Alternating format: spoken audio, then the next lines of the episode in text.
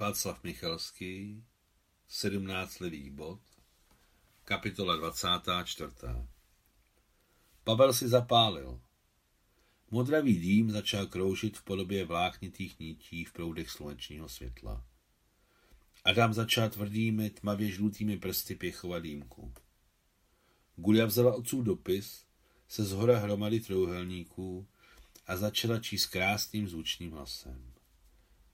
Moje milovaná, znovu jsem postoupil ku předu. Znovu je zima. Bílé mušky se motají ve vzduchu. Je mrazivo. Teď sedíme se Zykovem v chalupě, jejíž okna byla prostřílena samopalem. Hospodářka zázrakem zachránila sebe a dvě děti. Chlapec je podobný Valérkovi od tety Klávy z bytu číslo sedm a děvče to je kopie naší Guljenky. Nejdřív se ke mně báli přijít, ale pak si začali zvykat. Měl jsem trochu bombónů, dal jsem jim je.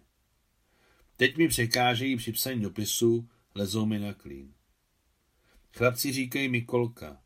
Velmi rád se pusinkuje a kreslí. Zikov se směje. Je zima a mlha si sedá, sníh se sype o 106.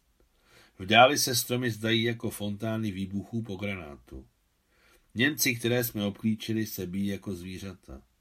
Nemají kam ustoupit a nepovede se jim to. Co ti mám ještě psát? Mám pocit, že je to všechno. Celý svůj volný čas věnuji tobě a ty si opět zjistila, že jsem živ a zdrav. Je potřeba jít do první linie, k vojákům, abychom jim dodali odvahy. Teď nám Zikov suší onuce. Jak je usuší, půjdeme. Piš mi ovšem, dceři pusu, Ivan. Gul je vyschlo v krku a škrábalo ji v něm, protože nebyla zvyklá číst na hlas a než si vzala další dopis, napila se několika doušků vychladlého čaje.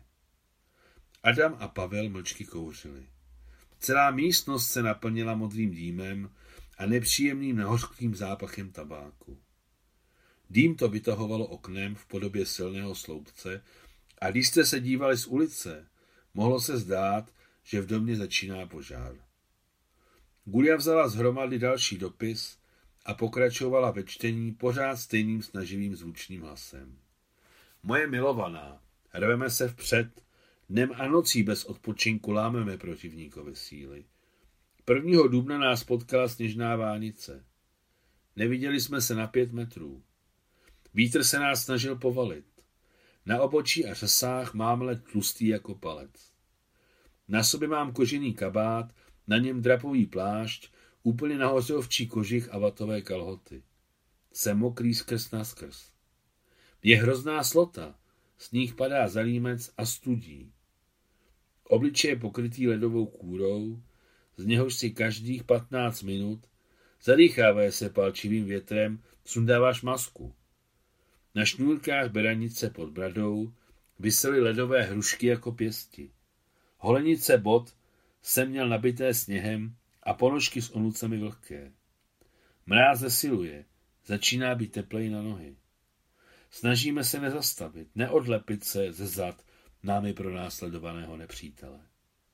Po cestě, kde potkáváme vesnice, zastavujeme na pár minut, abychom se trošku zahřáli.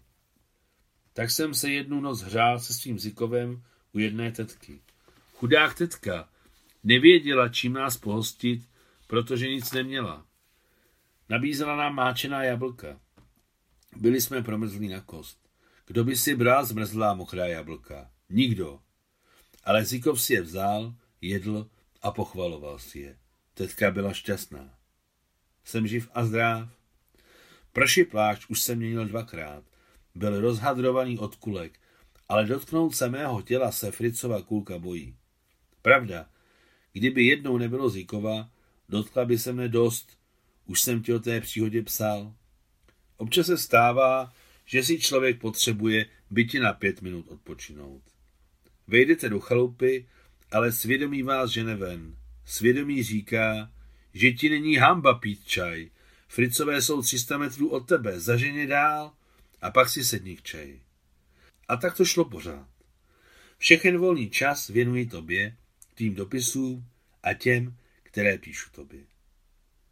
Gulia si vzala nový dopis. Můj staří se těžce vyznamenal. Budeme se přimlouvat, aby dostal vysoké vyznamenání. Jak řekl včera na nástupu velitel divize, proč ne, jsem za... Budu mít ordinance hrdinu. Rota Friců se neočekávaně prorovala na naše velitelství pluku. Na velitelství pluku byly jenom spojky.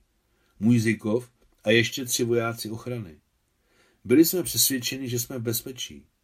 Zikov se jim postavil do čela a odrážel útok tři hodiny, dokud jsme průlom nezlikvidovali. Sundal skoro sto friců a je s podivem, že Zikova se nedotkla ani kulka. Kdyby Němci obsadili místo velení, začalo by to být s námi zlé. Velmi zlé. Tak to bylo. Zikov radostí, že ho velitel divize vychválil, nebo ze svého neočekávaného hrdinství nemohl usnout. Pořád chodil ven kouřit a Bůh ví, co ještě. Celou noc. Gulia položila dopis na stůl. Ale já si to nepamatuji, řekla rozpačitě. Nikdy jsem, nevím proč, ty dopisy nečetla. Tak vy jste hrdina Sovětského svazu? Ne, ne, to on. Samozřejmě se to řešilo. Mluvilo se o tom, chystali se intervenovat, co se týče našeho ocenění někam psali. No, a ani ne za týden, když odešel tenhle dopis, s námi začalo být zle. Takže na hrdiny nebyl čas. Z celého pluku nás... Ano, to si pamatuji, řekla Gulia. Táta říkal, že z celého pluku se jich zachránilo šest. A o vás si myslel, že jste padl. Ne, nepadl jsem. To znamená, že jste se s tátou ocitli v různých nemocnicích? V různých. Ocitl jsem se v zajetí. Adam se podíval Guli rozhodně do očí, vyzývavě, a v tu chvíli jako by ji pozbudil k další otázce. Ale to si táta myslel, že vás buď zabili, nebo jste zraněný padl do zajetí. Padl jste zraněný do zajetí? Ne, byl jsem zraněný. K vědomí mě přivedli Němci. Byl jsem Osvětimi. Osvětimi? Vykřikli jednohlasně Gulia a Pavel. Tady, řekl Adam a rychle, doslova jako by se bál, že mu neuvěří a nebudou ho dál poslouchat, rozstál si na prsou modrou saténovou košili, kterou mu darovala Marusia. Tady, na jeho tmavé hubené hrudi, uviděli vytetované číslo 11727. Gulia a Pavel mlčeli, hledíce na Adama již zcela jinýma očima, téměř jako na člověka z jiné planety. To byl přece tábor smrti, zašeptala Gulia. O tamtud se lidé nedostávali živí. Četli jsme to, pamatuješ, Pašo? Možné je všechno, přerušili Adam. Já jsem například utekl. S osvětimi? O tamtud, tiše potvrdil Adam a jeho tváře zbledly vzrušením. Za tu krátkou dobu, zatímco ostatní mlčeli, v jeho duši ožila osvětím a nesmírně dlouhé dny. Konec 24. kapitoly.